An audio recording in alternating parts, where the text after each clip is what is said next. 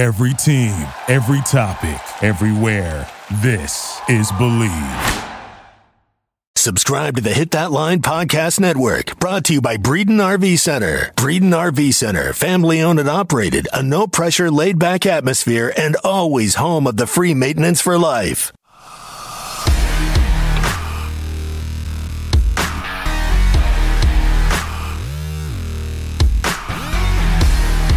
You're listening to the Hawg Talk Podcast, part of the Believe and Hit That Line Podcast Network.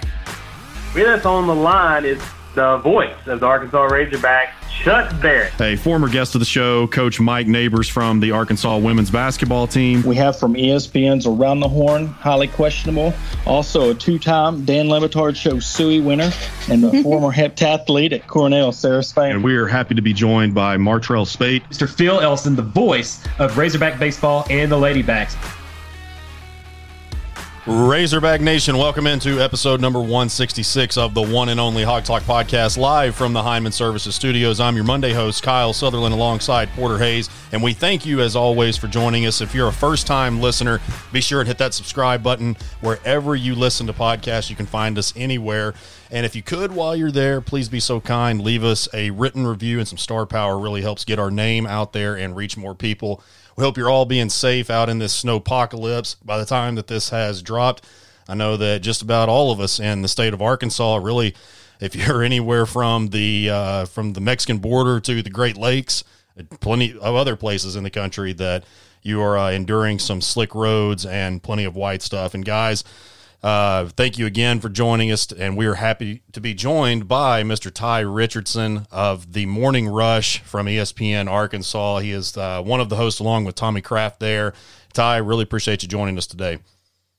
Al Porter, good to be here, boys. Let's get it going. We'll uh, start off with uh, man the, what's really more to be said than uh, the men's basketball team got their second quad win of the year and the biggest victory overall of the season, defeating number 10 Missouri in OT 80, I think it was 86 to 81 in Columbia. Again, that was uh, the biggest win that they have had all season and the first defeat of a top 10 team on the road since 2006 when they beat Tennessee, their second since 1994. And per usual, there was uh, no lack of drama, no lack of our hearts racing, but guys, here we are. We got about two weeks left in the season. We're sitting at 16 and 5, 8 and 4 in conference, tied for second in the SEC. There's really not much more to say than that. It was a really high flying basketball game. It really got going in the second half. I know the news got early when we received the press release that Jeremiah Tilmon was not going to be playing in the Arkansas Missouri game due to a death in his family. And Arkansas definitely was elevated by that. And obviously, you feel for him and his family and whatever they're going through. And you want to play Missouri at their peak level because that's just you want to wear all their players. But Arkansas was helped by that because he went for 25 and 11 the last time you played him. But for whatever reason, they can't guard Pinson. He goes, I, th- I want to say he had 23 the last time they played, and he hit either four or five threes in the game on Saturday. Just a really impressive performance by him. And Cuonzo Martin got, had his guys down to the bitter end, the overtime. I know that uh, it looked like Devo had a chance to to put one up, but it got blocked. But just a fun, really passionate game by both ends. And now six straight conference wins for the Arkansas Razorbacks. You'd like to see them compete and continue this stretch because it has been fun to watch this team as of late in conference play. Yeah, definitely. And how they come out and played and let Mitchell Smith start off with two threes. You know, that's one kid that was shooting 18% from the three point line. He's a Van Buren kid. So, and like you mentioned, Pinson, there's guys that just, they have their teams that they can just play against and go off on. And he's definitely done that. But for them to fight through, you know, get the lead in the fourth quarter, get it taken away from them, and then there was some controversial calls at the end they went into overtime. But for them to fight through all that, and Seals is not 100%. So that's another thing that, you know, they don't have their top guard 100% for them to pull out top 10 team on the road. And again, I know we had, they had Tilmon out, but you still going out there and play.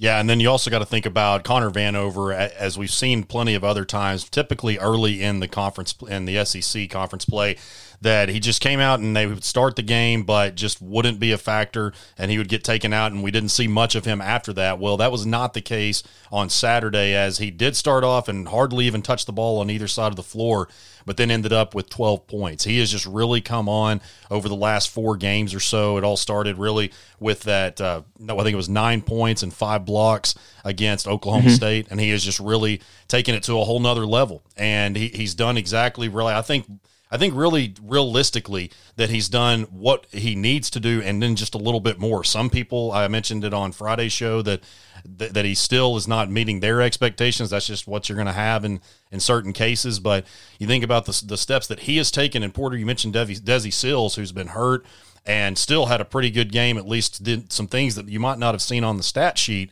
But overall, man, you know, you you got kind of scared there right when they uh, right when that shot was blocked by Jalen Tate, and the Razorbacks should have had the ball when they took forever to review that goaltending call.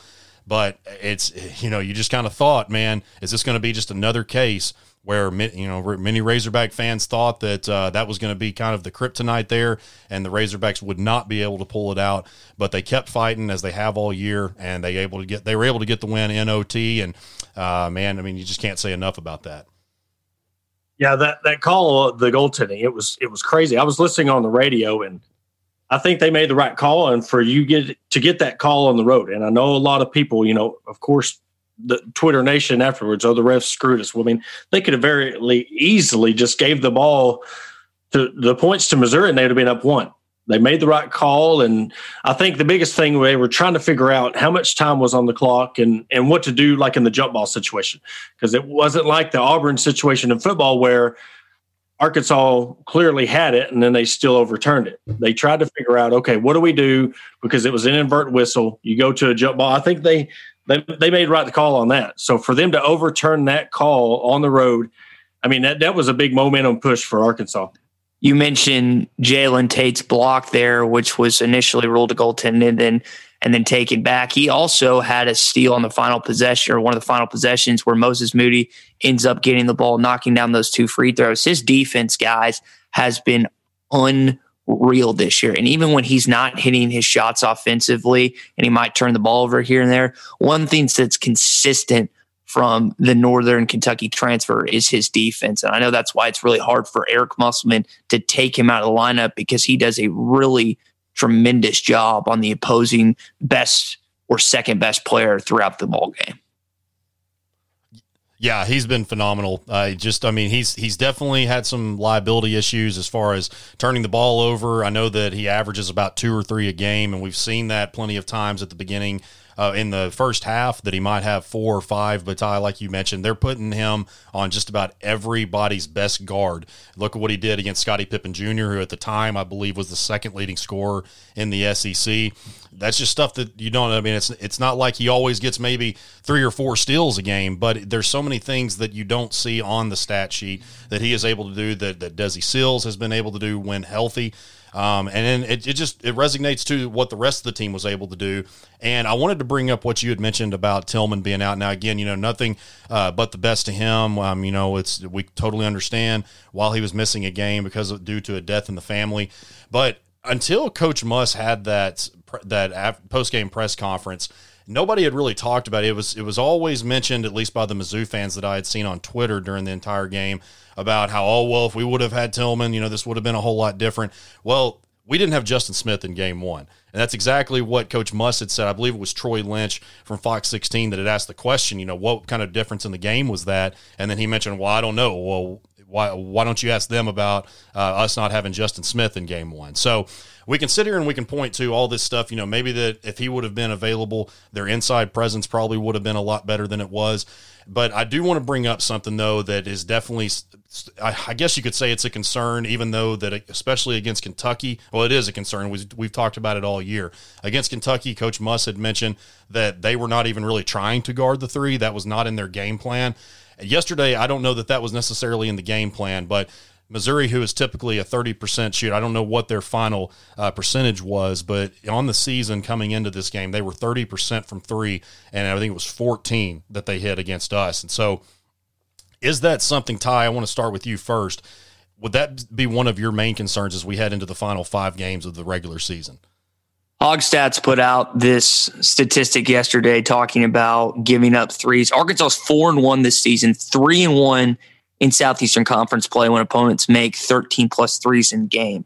You hear that and you're just kind of confused to see if that stat is right. But I mean, Hogstats added, and you think about nine of their last 10 games prior to this, he said that they had lost. So it's weird how Arkansas has been able to overcome some of this three point shot output that you've seen from opponents this season, like a Kentucky, like a Missouri. Now, I know Eric Musselman wants to fix that and change that, but one of the things, like in the Missouri game and then in the Kentucky game, you just uh, gave out the uh, Missouri shooting percentage. Kentucky was 308th in college basketball heading out of that game from behind the three point line. So it, at times you just got to assume the statistics are going to bear out, and they didn't necessarily in the Missouri or the Kentucky game, but Arkansas was still able to get a win. It, it doesn't help when Pinson either went five for six or four for six and was just feeling it. Mitchell Smith, Porter, you brought up, he hit two threes kind of to start out the game. I don't anticipate this trend continuing where Arkansas is just giving up so many threes and yet still finding ways to win. But at the end of the day, guys, if they still find a way to win and they're giving up 13, 14, 15 threes, I'm okay with that because the only thing that matters is the W at the end of the column. Yeah, definitely. And we they can give up as many as threes, but the thing I wanted to bring up was their free throw shooting. They won against Kentucky on two clutch free throws. They got into this game two big clutch free throws. They went 20 for 23 on the free throw line. And you can let a have team shoot all the threes they want, but if you're down in those clutch type games, you're going to need solid free throw shooting. And they've really stepped that up. And I, I think that's going to come in handy coming to the SEC tournament. And barring they make the NCAA tournament, that's going to come down those fourth quarter pressures where you can really, and you're in those tight games and you can make those free throws. Yeah, if they continue that up, Kyle, that is going to be massive because I, I like you guys and every other listener that's listening to this pod right now, anticipate that Arkansas is going to be some close games. Now they're 60th in the country right now in free throw percentage, but Porter, you more point and 60th. I mean, I'll take 60th. I'll take anywhere inside the top 100. To be honest, they're shooting about 75 percent as a basketball team, but it's the ones down the stretch that you're referring to, Porter, that are so key, so crucial to ice the game, whether it was Moses Moody putting them up three, Justin Smith putting them up five. Those are the type of free throws that you need. It's one thing to hit them early on within five minutes of the game. Guys, you know the pressure that's added on when you start shooting these inside of two minutes. And lately, Arkansas's been dead on. Let's knock on some wood here because we don't want to we don't want to jinx them when it comes to this. Well, Tye, I want to ask you a question. You know, with the past two games, these free throws have been in clutch. It's been on the road.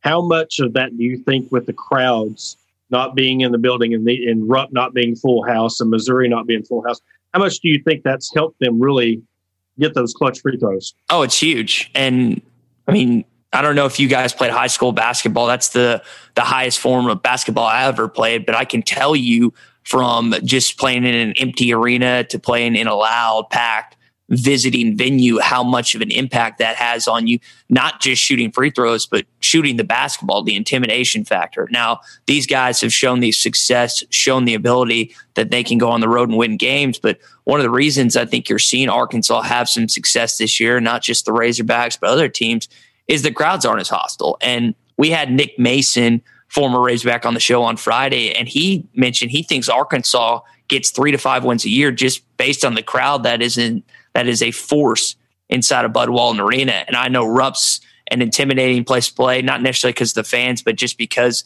of the and the experience that goes along with playing with the Titans that have come through Adolph Rupp Arena and some of the other places that Arkansas has gone on to win. Columbia is, I'm not looking at Columbia. I couldn't even tell you at Norm Stewart Court. I couldn't tell you what the arena's called. And it's not necessarily just an intimidating place, but when they stuff however many fans they stuff up there, it's loud and people are yelling and screaming at you. And it, it sometimes impacts players.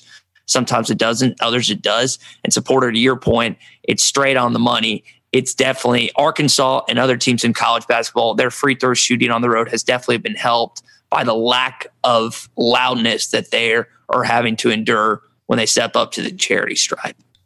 We'll continue the, the conversation about Razorback basketball, but we're going to tell you guys real quick about our friends at Bet Online. We've got about two weeks left in the college basketball regular season, plus the NBA and NHL are in full swing, and Bet Online is the only place you should be placing your bets. Anything from awards, TV shows, and reality TV, Bet Online has hundreds of props with real time odds on almost anything you can think of, and you can always get on get involved virtually through the online casino that never closes.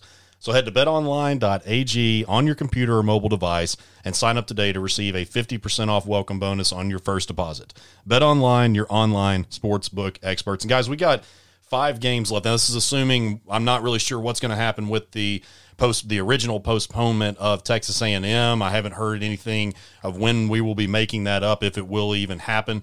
But as it stands right now, You've got three of your final five games in Fayetteville. You're one, you're maybe the hottest team I would say right now in the SEC. Alabama has cooled off a little bit, losing to I think was it OU, and who was their uh, first SEC loss? Um, I know when you would ask me that. Well, Missouri. Missouri was, was that their okay? So Missouri, yeah. Missouri beats Bama. They get blown out by Ole Miss, and then they lose to Arkansas. So right now, Arkansas is the hottest team in the SEC. I mean, there's just no mm-hmm. other way around it. It's like you said, Tye six straight wins you got to mm-hmm. feel pretty good. You got Alabama at home, you got LSU at home. Both of those teams blew you out, but you got to feel pretty good about how you're playing right now and considering the games. And like you guys were just talking about, home court advantage doesn't mean what it did in previous years, but still, you've got to like where you're sitting at currently right now, uh, not just in the standings, but the way that your schedule is going to be playing out for the remainder of the regular season.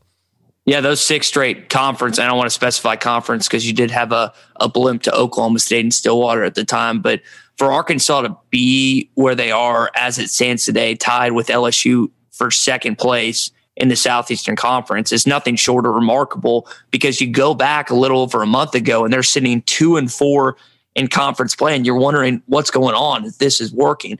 Now they're sitting at eight and four with a game still to play against LSU in Bud Walton Arena. So you have that chance to break that tie. Probably not going to be able to catch Alabama. I know you still have a chance to play them at home, but I don't anticipate that Alabama is just going to fall apart down the stretch. Maybe I'm wrong. Maybe Nate Oats' squad will, but I'm just so excited about this basketball team. This, guys, this feels almost like Kentucky in a sense where they're peaking at the right time.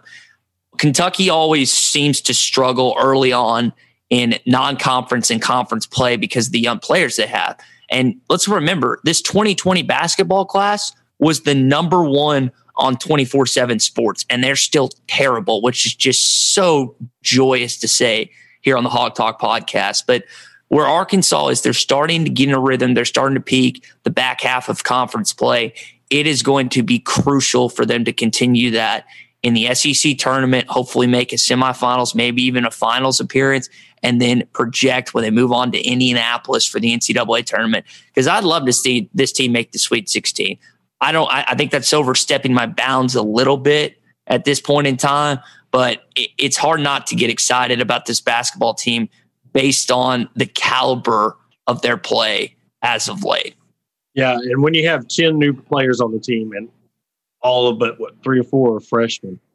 You know, the non the COVID year and not being able to have really have a true off season practice and a true off season for these kids to finally click. And we've seen this in the Mike Anderson years where they're down late in the stretch. They they start going on a little four or five game win streak, but the remaining games, the top three teams, you got Florida, Alabama, and LSU. Them being at home is huge. It's key because A and M and South Carolina on the road those should be winnable games. So if you can even get one or two uh, against Alabama, LSU, and Florida, if you can get one or two of those, I mean, you still have a chance going 10 and 8, 9 and 9 in conference. And that right there should get you in the NCAA tournament. Uh, Zach Arms up there, Ruskin, Ruskin and Zach has said, you know, 9 and 9 in the SEC usually gets you in the NCAA tournament. So I think if you go 10 and 8, you, you want to get away from that, that having to play what two games, you want that double bye mm-hmm. they have a really good chance of getting out of that.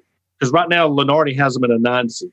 You want to get out of that eight nine game because, of course, they somehow they'll bump North Carolina up to a one seed, and you'll be playing them second round. I was just about to say that it was uh, you were reading my mind. That that is exactly what would happen because that seems to be every single time.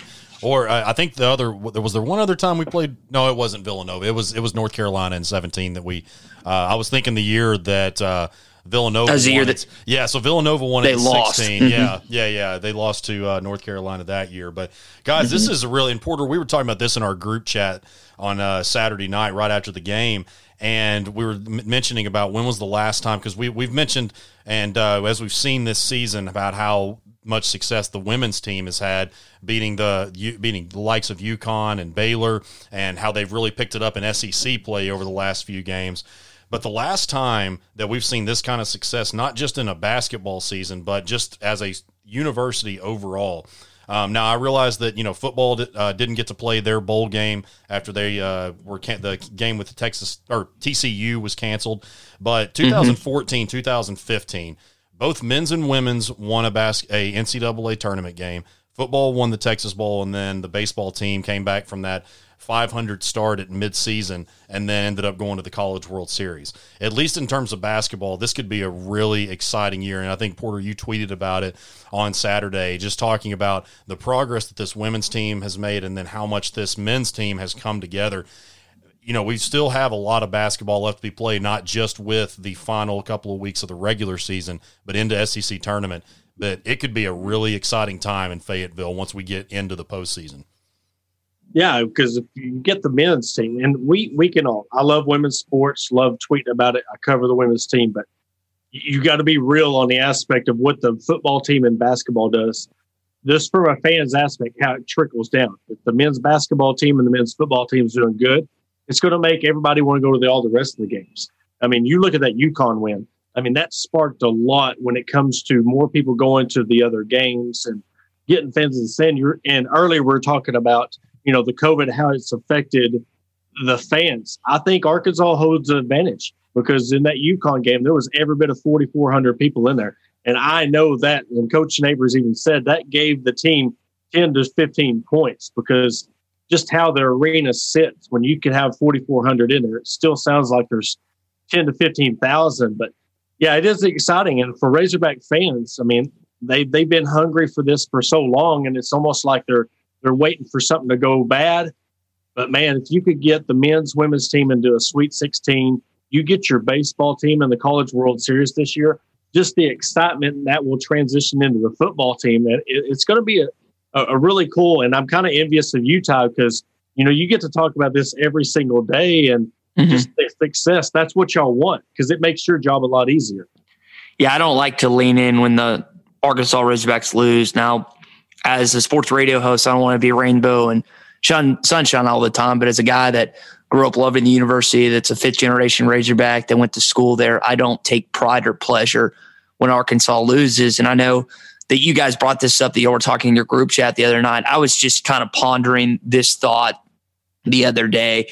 It's a bummer that some of these wins you haven't had a full house, like the Ole Miss win in football or the UConn win in basketball, or some of these Arkansas basketball wins. And I know Baum Walker Stadium will not be at full capacity, but to your point, guys, this is what I believe is only the beginning. I think this football team is going to get better. And I know the the slate ahead this season in 2021, they have a tough schedule lying in the wait. And it is going to be very difficult for Sam Pittman and company to put up the same type of numbers and statistics that they had last year. But I think there's a lot of hope that they can somehow, some way beat the Texas Longhorns week two. And speaking of hope, the hope is, guys, with the COVID vaccina- vaccinations being distributed, that we will resemble somewhat of a normal world by fall football. And that means fall football hopefully will be at full capacity or cl- way closer than it's been. Same for Bud Walton Arena basketball. You would assume that Kentucky will be a lot better next year when they come back to Bud Walton Arena. Baseball is going to be, I think, the same consistently. I can't tell you year to year what the baseball team's going to look like. I just know that they've got some hitters this upcoming season based on the sources that I've talked to. It's kind of a wait and see, depending on how the world shakes out, particularly in the United States with COVID, the the different the just infections and stuff. But I'm really excited for 2021, 2022, and what the world of sports, particularly here in the state of Arkansas, is going to look like. Hopefully, resembling a lot more normalcy than we've seen in 2020 and early 2021. Yeah, real quick, you know, it's like you got the coaches. Coach Neighbors has said how his teams reacted to have something taken away from them.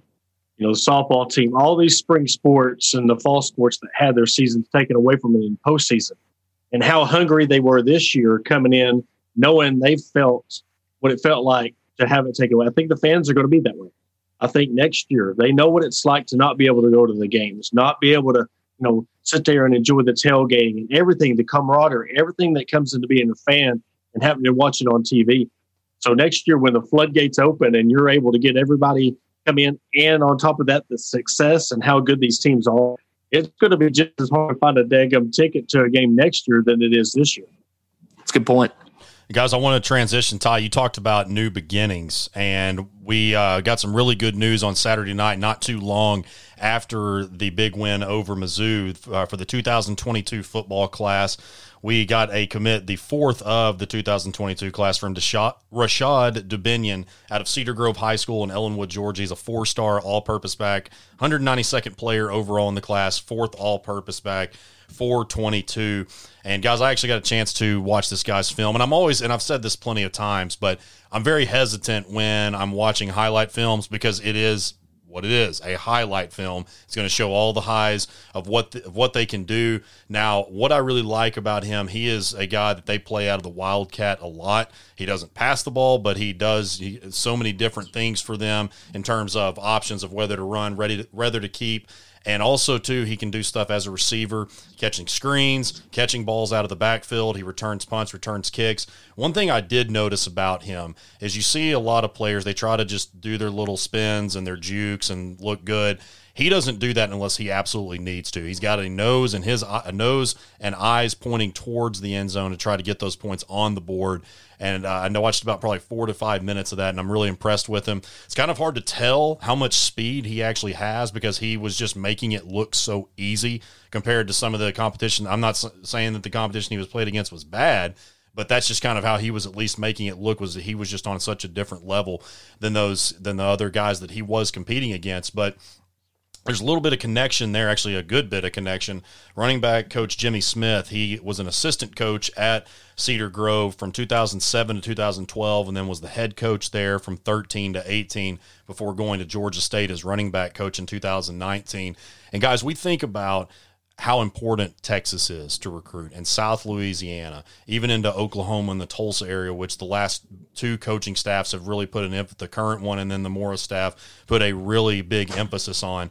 But Georgia might be, and I've said this before too, that might be the most underrated recruiting grounds in the entire country. When you think about so much of the town, also Florida is in there right there with the likes of South Louisiana and Texas. But with Jimmy Smith on staff, with Sam Pittman here from some of the connections that he made while he was at the University of Georgia, I don't think this is going to be the last big time player that we get out of there. Kyle Porter, I'll give you a trivia question. Who is the highest recruited, recruited five star that Arkansas has ever gotten outside of Arkansas? And I'll give you a hint. It's not Ryan Mallett. I know that's Texarkana, Texas, but it's not Ryan Mallett. Let's see. We have, we haven't had a whole lot of five stars. Let's see. I'm trying to think of the five stars we've gotten. Mitch Mustain. Uh, man, outside of Arkansas, I don't know. I I don't even know that I could tell you if we've ever gotten one outside of Arkansas.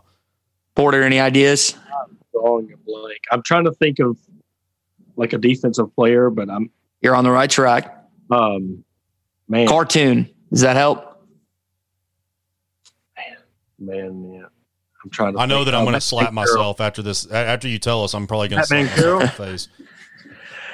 You want me to go and tell you? Was yeah. it was it Batman Carroll?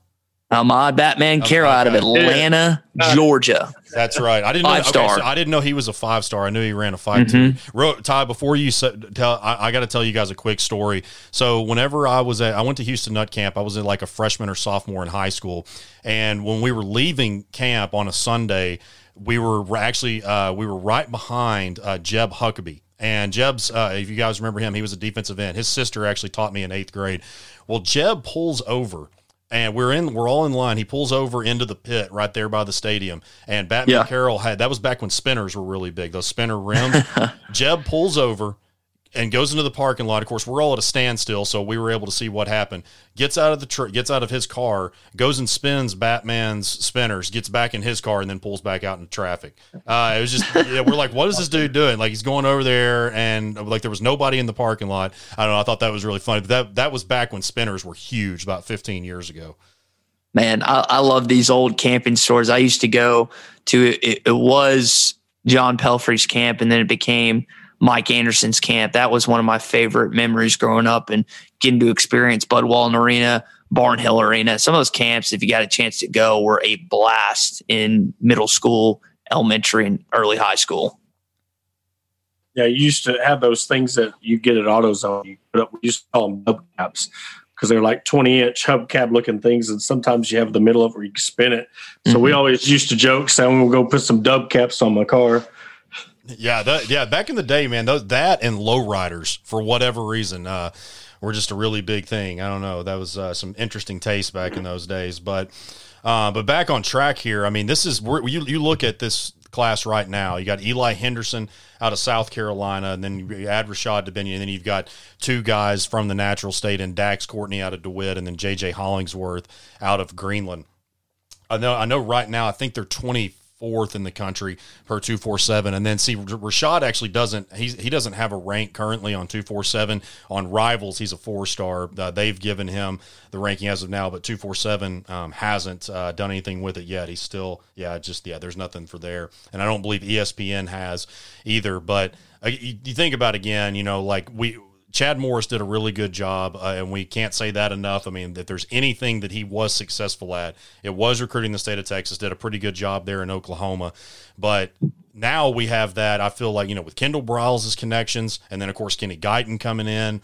We have that connection just about everywhere that you really need it. Now, I'm not saying that we're going to just consistently beat out the LSU's and consistently beat out the Alabamas. But the fact, and, and I've said this, I think that Tye and I said it this past week, that if, if you on Friday's show, if you're still if you're signing the top 30 class in your first year after back to back two and 10 seasons, and then you sign this year's 21st class, but you're still not satisfied, you're letting coaches go because you feel like that they did not live up to the expectations, at least from a recruiting standpoint. Not that we really needed any kind of more uh, Any any more uh, ways of showing like what Sam Pittman is looking for for this team, man, right there it shows you that he is just not satisfied whatsoever, not even close to it. Yeah, the expectations for this football team moving forward is going to hinge on the players that were are brought in recruiting, and that's such a valuable asset that Sam Pittman has that other Arkansas coaches have had in the past, like a Frank Broyles, like a Houston Nutt. Those would be when it comes to head football coaches in the history of this program, they would be tending to be at the top of the list as far as recruiting goes. And Arkansas has to have that type of coach that not only can recruit nationally, but it can also develop the the lesser talented kids in state that just really, really want to be Razorbacks and that can work to be whatever. And Kyle, to your point, I know you probably heard me mention on the show this week that he was seemingly dissatisfied, not just with the recruiting aspects of the certain coaches that have been let go, but also the on the field efforts, the production value that he didn't seemingly get, and was uh, some of that had to do with Barry Odom. I know Stepp left on his own accord, but I hope this football team continue to trends up, to ten, trend upward. I think at Sam Pittman, but I will say this, and I mentioned it: you've hired all coaches that are younger, and that can bode well for recruiting. That can be good for just the relationships that you're building with these kids, but you also have to worry. I think a little. I don't know if worry is the right term, buys, but the experience I think is a little concerning when you look at some of the guys he's brought in. Because I, one of the things I mentioned during the Chad Morris tenure It's one of the critiques of his staff is the little to no SEC experience, and now you're bringing all these guys in that don't have a lot of SEC level experience. And I know Scherer was a linebacker in Missouri, and there's other connections that you can point to within the Power Five, but we know the Southeastern Conference is a completely different animal, and there's not really any honeymoon time for assistant coaches. You got to come in and produce. So I'm curious to see these new coaches how quickly they act, acclimate to their new jobs and coaching in the Southeastern Conference. Yeah, when Coach Sam Pittman come on, you know, when he built this program, everybody said we just want to see progress. That was something we didn't ever get to see under Chad Morris was the progression, and we get lost in the wins and losses and just the number by the team as progress. You know, bringing in all these different recruits, you're getting a four star out of Georgia. But another thing that gets lost in transition is he, he's a he's trying to show progress in his coaching staff as well. You know, he comes his first year and he's like, all right, what do I got to work with? He brings in these coaches. Let's get it going. Now he gets a full year of, uh, I want to start bringing in my guys. And the biggest key is he's listening to his offensive coordinator and his defensive coordinator. He's going to come Browse, man, who do you want to work with? Barry Odom, who do you want to work with? You know, we're bringing in these big key pieces that you, you see the staff and, and not a homer bias take, but it's just you look at Clemson and what Dabo has done with Brent Venables and Tony Elliott and Jeff Scott. You bring that staff around you and you get that continuity and you you let the guys know, especially Briles and Odom, I'm going to let you handle your offense. Odom, I'm going to let you handle your defense. What do you need? And I think that's going to be huge and pay dividends in the end. Yeah, and Tye, you, you don't up, like. Or go ahead. Go sorry, go. I was going to say I, I, like what you brought up, not having a micromanager. One of the things I always appreciate about Tommy is Tommy lets me work, and having your boss as a co-host can, uh, for some people, might not work. But Tommy's not really up my butt twenty four seven unless he needs to be for something I did. I have my daily checklist. I have my weekly checklist that I go through. There's things I add here and here, and I really appreciate that work environment. I'm sure that the guys that are working under Sam Pittman probably feel the exact same way that I do.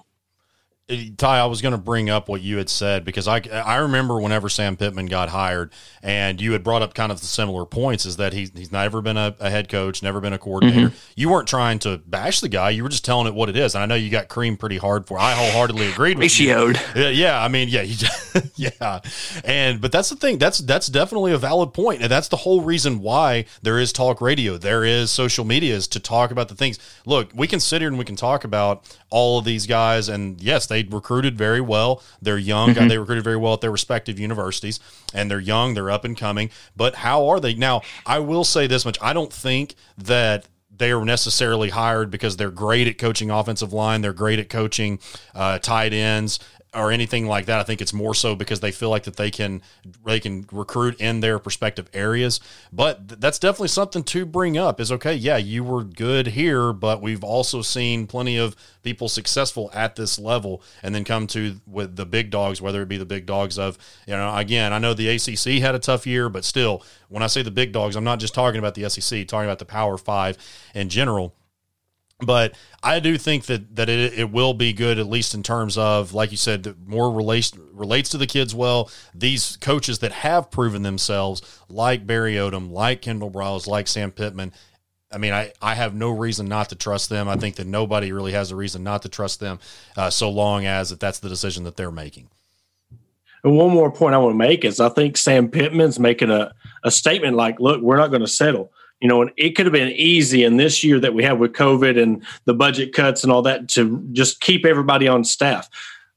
Odom got a raise, huge. I think that was the one of the biggest moves they made was making sure they kept Odom on staff because you're going to build that defense. And I know we're in an offensive game, but man, defense is what wins you championships. And now the guys that he felt that didn't perform or they mutually decided to go separate ways – he made that happen and he brought guys in that he thought's going to work. So th- these little assistants, not not saying they don't mean as much as the OC in, in DC, but th- these little position coaches, they're putting a fire on them. Like, look, you're going to have to do your job and what we expect of you. If not, we're gonna we're going to bring somebody in who can. This ain't you know the the small mid major college, just the SEC. So we need every single coach from the top to bottom to, to do 100%, or we're going to find somebody else who will. Arkansas has to have their coaching staff on the same page. And sometimes you can get away with it, i.e., 2006, where you had an offensive coordinator and a head coach that seemingly despised each other. Every once in a while, you just have enough talent in place and you can make up for it. But with this team, this program trying to rebuild in the midst of that process, it's got to be a complete continuity within that locker room, within that coaching staff. You don't want a lot of people bickering and arguing and disagreeing. And I don't think you have that. I didn't think you had that on the staff, and I don't think you now currently have that on the staff. I'm not in there in every single day. Maybe I'm wrong, but there was what looked to be some mutual uh, disagreements between Chad Morris and Joe Craddock, who should play quarterback when the Ben Hicks, Nick Starkel saga was going on. That's something that we've talked about, and it's February right now. We can't just get into this huge quarterback discussion on sports radio because there's so much time between now and September when they take on Rice Owls. I want to see, I don't care who it is. I don't care if John Stephen Jones plays out of his mind and earns a starting job. I just want to see either KJ, Malik, Lucas Coley, whoever that. It's going to be KJ and Malik. We, I think we both all know that. Not both, all three of us know that, and everyone else listening. Whoever it is, though, between those two young men, you got to command that locker room and command that practice field and own it because that is just going to be a vital key for this football team in 2021 is the quarterback that steps on the field for it. You feel like you can win any game you play. And Tye, speaking of I, just what you had mentioned about with uh, offensive coordinator and head coach not really getting along, back to the Houston Nutt and Gus Mal- Malzahn saga. We're up against a break, but I do want to talk about your new podcast, Trusting the Process. Your most recent guest, uh, Mike Irwin, had some things to say about yeah. that. Really good stuff. But we're going to talk about that here in just a second. So uh, stay with us. We got more for you here in just a second. Whether rare dead stock or the latest releases, find the exact shoe you're looking for through our friends at eBay. As the original sneaker marketplace, eBay is the place to go for that perfect pair you've been looking for. With eBay's authenticity guarantee, your sneakers are meticulously inspected by independent authenticators that verifies the logo, stitching, and dozens of other inspection points along with protecting the seller with a verified return process. For the sneaker sellers out there, eBay has eliminated selling fees on sneakers $100 or more, making it free to sell or flip your collection. Visit ebay.com/sneakers. eBay, the world's best destination for discovering great value and unique selection. With American National, you get a dedicated agent who will help you make well-informed decisions about protecting your lifestyle. Call us today for a free review of your commercial, home, and auto policies, or to learn more about our customizable farm and ranch insurance. Let the Atkins Agency be your agency of choice.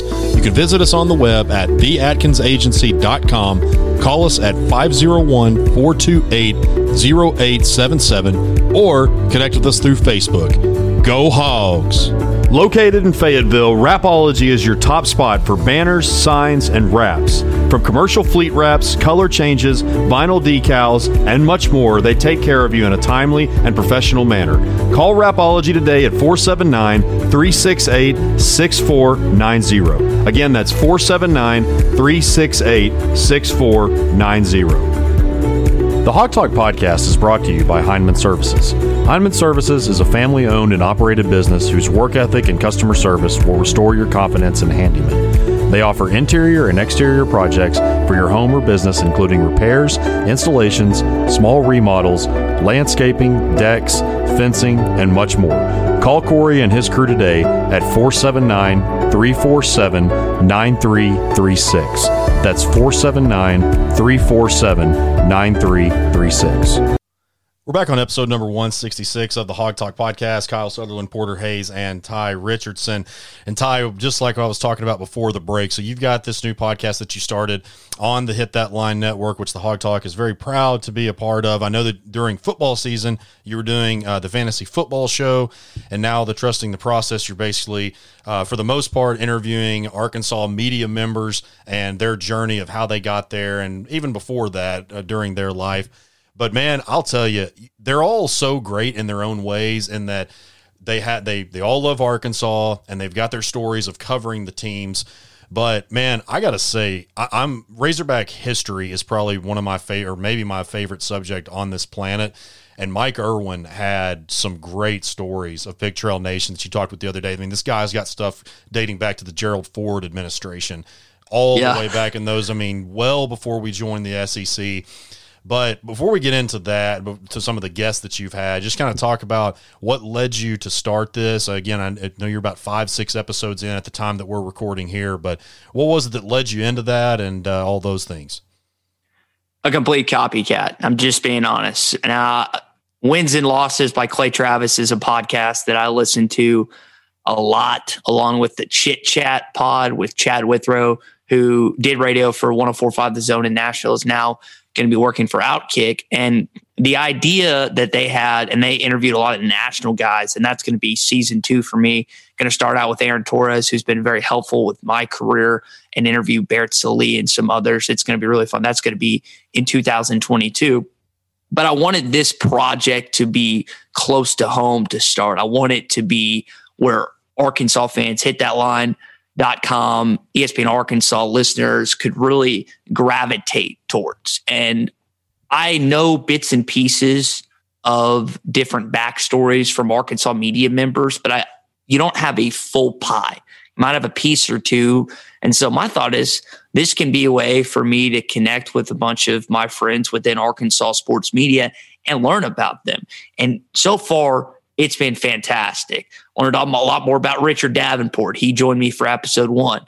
John and I have known each other since college. We just hit on some old stories. It was a lot of fun. I learned a thing or two new, but a lot of the stuff that John and I talked about, we already knew. Sullivan, Steve Sullivan down there in Little Rock had a great story for KTV, Had a great talk with Danny West, uh, just kind of his rise from where he was to where he is now. Danny's just an awesome dude. And he likes to brag that he has the most listened podcast on trusting the process to this point, which is kind of funny.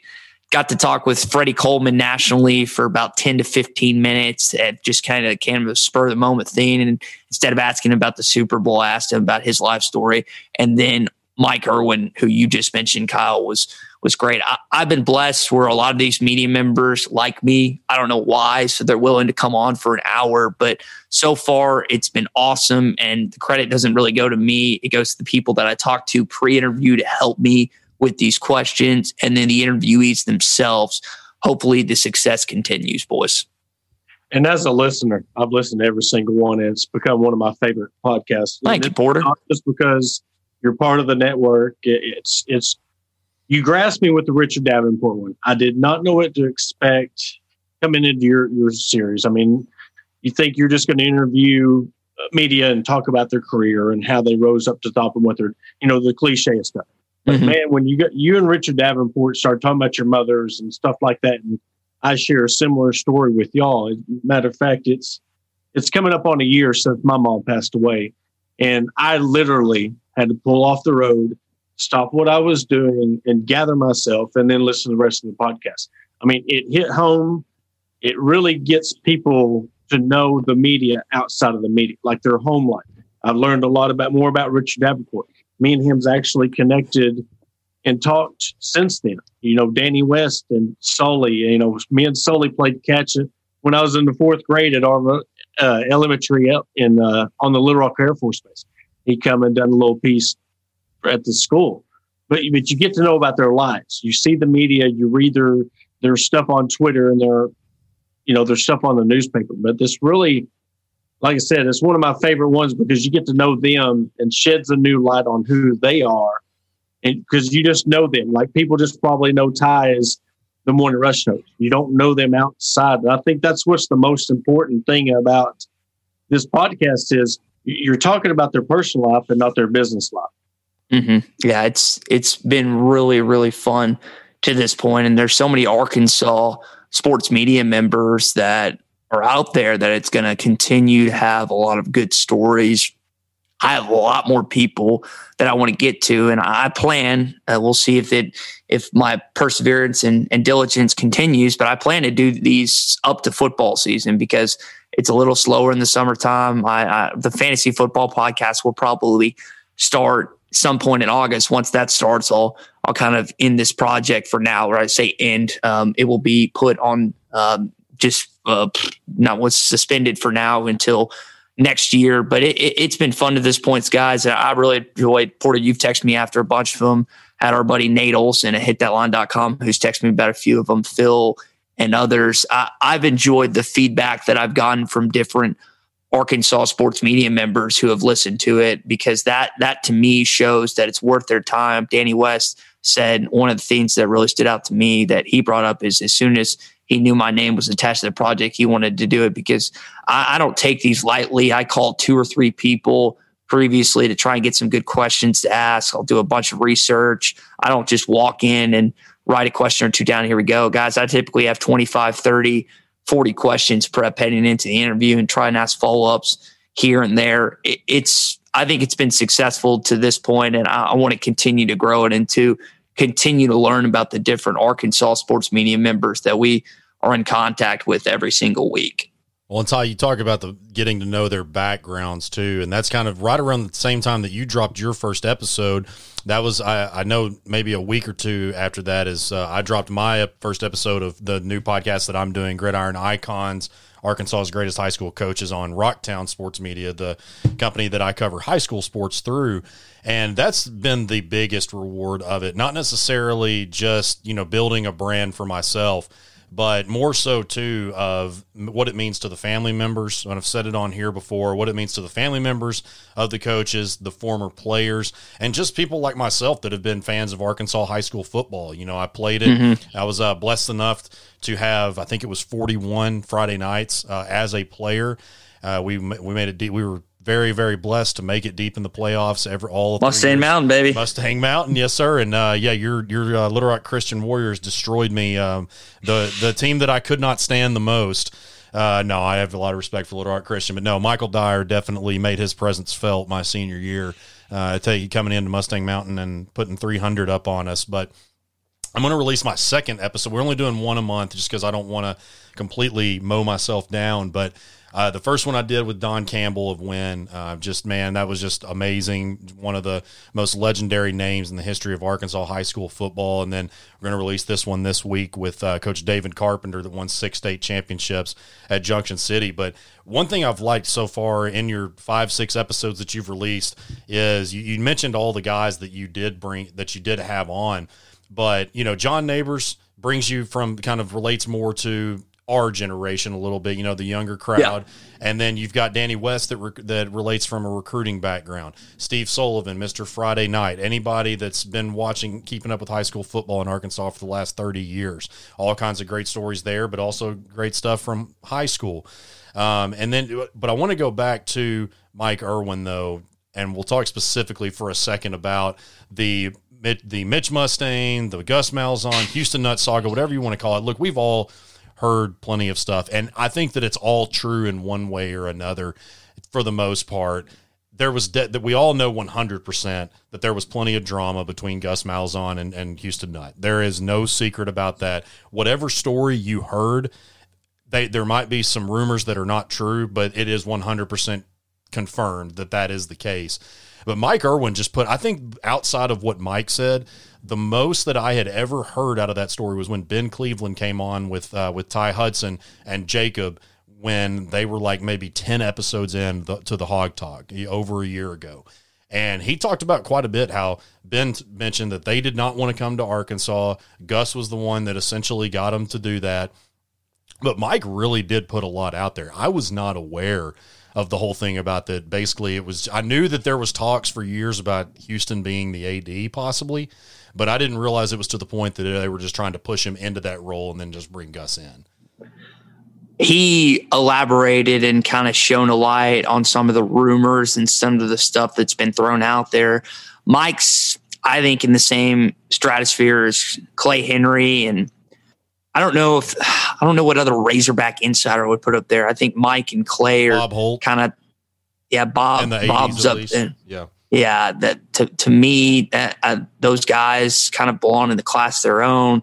And that doesn't mean Mike hasn't gotten some bad intel here and there over the years, but that was just refreshing. And you mentioned kind of the variety I've been going with Kyle. What I've tried to do is go with a radio, TV, then writer, like go one by one by one. So just had on who did I just have? Mike. So Mike's TV. I'm, I lost my train of thought there for a sec. So Mike's the TV guy. The week before, who did we have on? We had Phil. So that's a radio guy. So it's going to be a writer this week. I don't know. I haven't figured out what direction I'm going to go with the writer. Might text Nikki. Might text Wally Hall. We'll just kind of see what I'm thinking tomorrow when I when I figured this out. But I think the the variety that I've gone with this has worked well at this point. But Mike's was great. It, I I hesitate to say his was the best. I hesitate to say RD's was the best. Danny's, Phil's, whoever, because I think it, they've just been really good to this point. And I, I'm not tooting my horn. That credit goes to the interesting lives and interesting guests that I've gotten to interview to this point. And I, I want I wanted I hope that I set a high enough standard where the bar continues to trend in the right direction. I it just I, I think it's contingent upon the different guests that we have the rest of the way on trusting the process. So, do you try? I know Danny West mentioned it. Do you try to break your guest and and try to get them a little emotional after the RD one, or is that you just taking how it goes? That's a good question, Porter. Here's what I try to do. I want to ask them a question or two that Arkansas fans really want to know about. And the ones I've done so far, and I don't ask these just intrusive, over the top, every other question types. But I wanted to ask Danny what, what that transition was from Bravos 24 7, what went down there. I wanted to get Sully's emotional reaction to when he didn't become the voice of the Razorbacks. I wanted to hear Phil tell the story of what happened in 2015. I wanted to hear Mike's uh, disapproval when he got mobbed at the College World Series. I wanted to ask one or two, maybe three questions that are a little emotional, a little thought provoking, something that they might be hesitant to answer really quick off the bat, because that's what people want to hear, right? You want to hear something that's a little intense. Now, not over the top. I'm not going to ask them anything that uh, would get me cussed at over the microphone, but I want to hear. If I want to hear about it, chances are our audience at the Hit That Line podcast network presented to you by Breeden RV wants to hear about it as well. That's that's how I look at it. Hopefully the audience feels the same way I do and it continues because everyone has controversy in their past. I'm I'm not outside of that box. Heck, I got arrested my first week of college. And so for example, whenever Bo knock on wood comes on, I'm going to ask him about the DUIs that he got and how his life was changed about that. Whenever Chuck hopefully comes on, I'm going to ask Chuck about the time that he alleged was it they call Arkansas fans terrorists? Is that what it was? Am I re- remembering that right? Uh, you know, I talk an act of terror. I know what you're an talking act of terrorism. I know what you're talking about, but I don't remember all the details. I remember that there was some, there was a lot of people that were extremely uh, upset uh, over Yeah. something that Chuck had said. I don't remember the exact details, but uh, I yeah, I really I can't remember exactly what was. I, I don't want to misquote something Yeah, he yeah. says, but like what I'm leaning toward or what I'm what I'm leaning into is I want to ask these questions that are thought provoking that and that maybe have never been fully put on the table before out there. Like as part of this industry, you guys hear things from time to time about certain people that you wonder if they're true or not. This podcast is the perfect platform to just answer the question, to put your statement, your story out there. And so these these rumors that have been occasionally spread around are either confirmed and you can live with whatever is said about you, or you can take them away and say, no, that's not at all what happened. Here's what happened. That's what I try and do for the different guests we've had on. And Chuck and Bo, those examples that hopefully they'll join. Maybe they're listening right now. They're like, I'm not going to join. But at a certain point, I just want to ask people questions, guys, that they'll, they're, at least early on, that they, they just have to think about a little bit because those, those are the type of questions I think really engage our audience and make people think. Well, and, it's it's kind of crazy you mentioned that. Like it just not really crazy, but coincidental uh, that you mentioned that because about three four months ago we had Mark Pierce on that played that played fullback for the Razorbacks during the Cedric Cobb Fred Talley days, and you know he he was in prison for a while because he uh, had a car accident and it killed somebody uh, while he was under the influence, and so you know, I, I, talked to him before and I said, you know, look, I want to talk about your Razorback career, but at the same time, I do want to talk about what that now he owns his own shingle company and or, or citing something of, of home service background.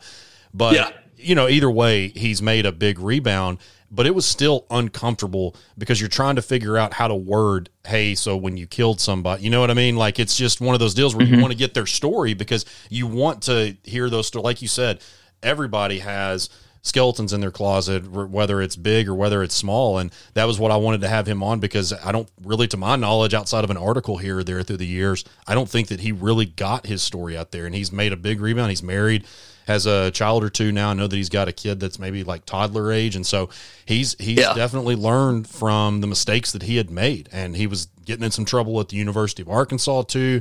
And so it's just, it is really cool, you know, to hear those stories. And so, you know, I just wanted to, uh, to bring that up. But also, as we close out here, you know, I know you're a big foodie as well. You post a lot of top ten charts, and I, I'm, i know that you know your choice of cheap beer is trash with the Natty uh, Natty Light. It should be Busch Light, but you know that's uh, Bush Busch State here in Arkansas. but you know, man, uh, I, will tell you, you you are the one of the go to guys um, for food in this state. At least, I mean, from what what your polls say. Uh, I usually do agree with them. Uh, maybe not necessarily in terms of like where they're ranked, but um, top 10 places in Arkansas. Now, I, I want to give a plug to one of my buddies, Jasper Lees, guy that I grew up with, uh, played high school ball with, and has his own food truck in North Little Rock. Now, if you like fried catfish, you definitely want to stop by the Pep Boys on McCain. It's 4228 East McCain Boulevard. I had some for lunch uh, when I was stopping through North Little Rock on Saturday, and I hardly ate dinner.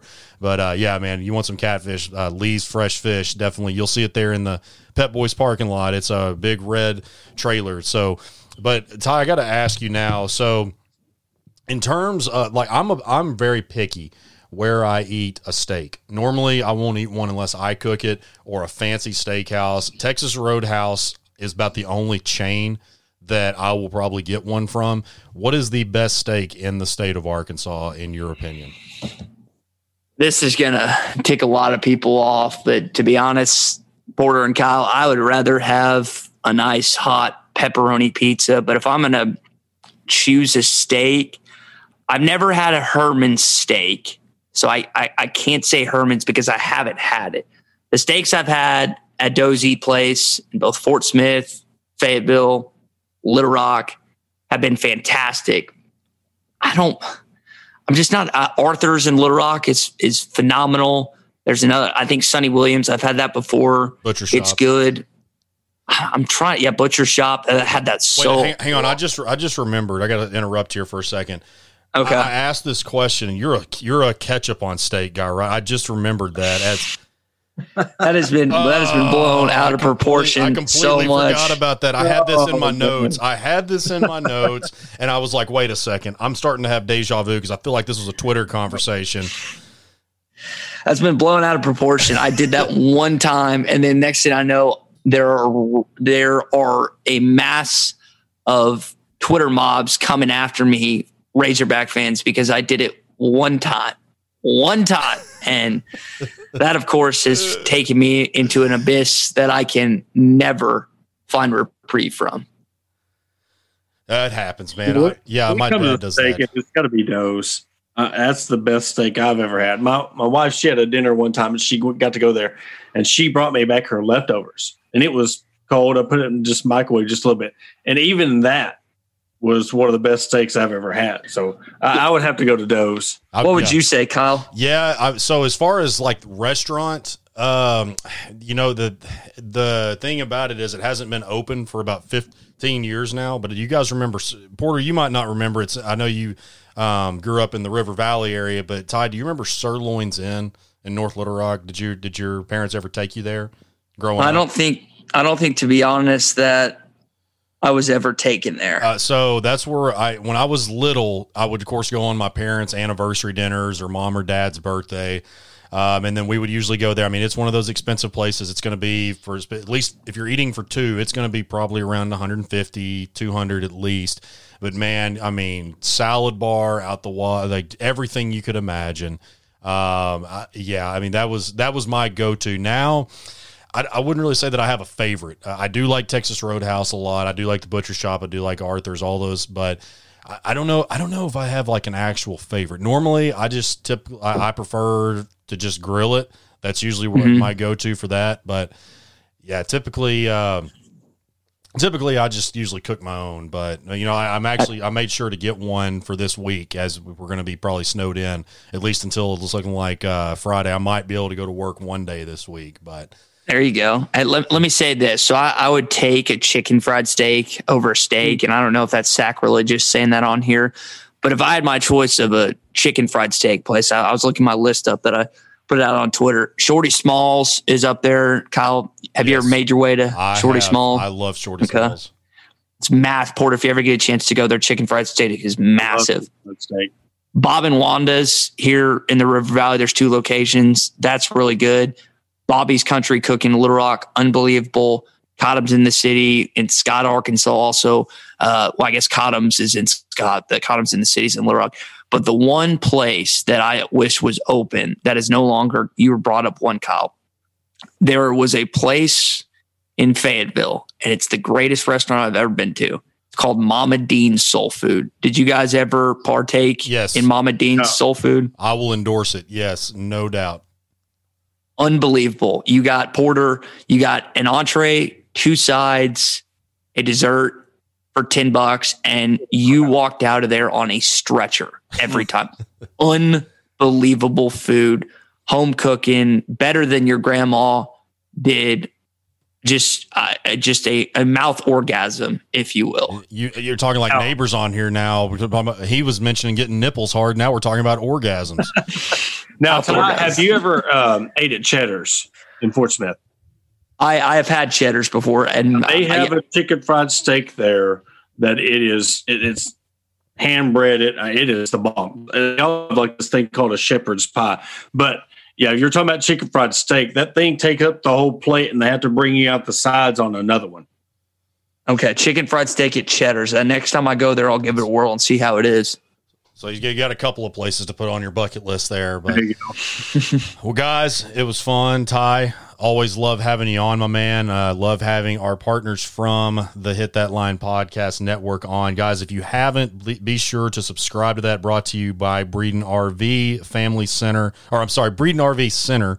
Family owned and operated, a no pressure, laid back atmosphere, and always home of the free maintenance for life. So go check them out. It's once we get past this snow apocalypse, we're going to be one step closer to spring and summer that nice weather where it's time to get out there and camp and do all those outdoor activities. So Breeden is your place to go for that. And guys, again, it is uh, fun as always. Tye, appreciate you joining us, my man.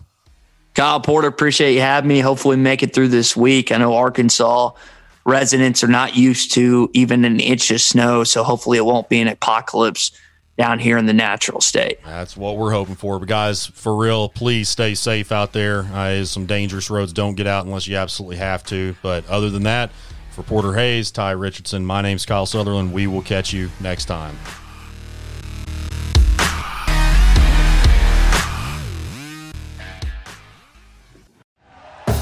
Thank you for listening to Bleav. You can show support to your host by subscribing to the show and giving us a five star rating on your preferred platform. Check us out at Bleav.com and search for B L E A V on YouTube.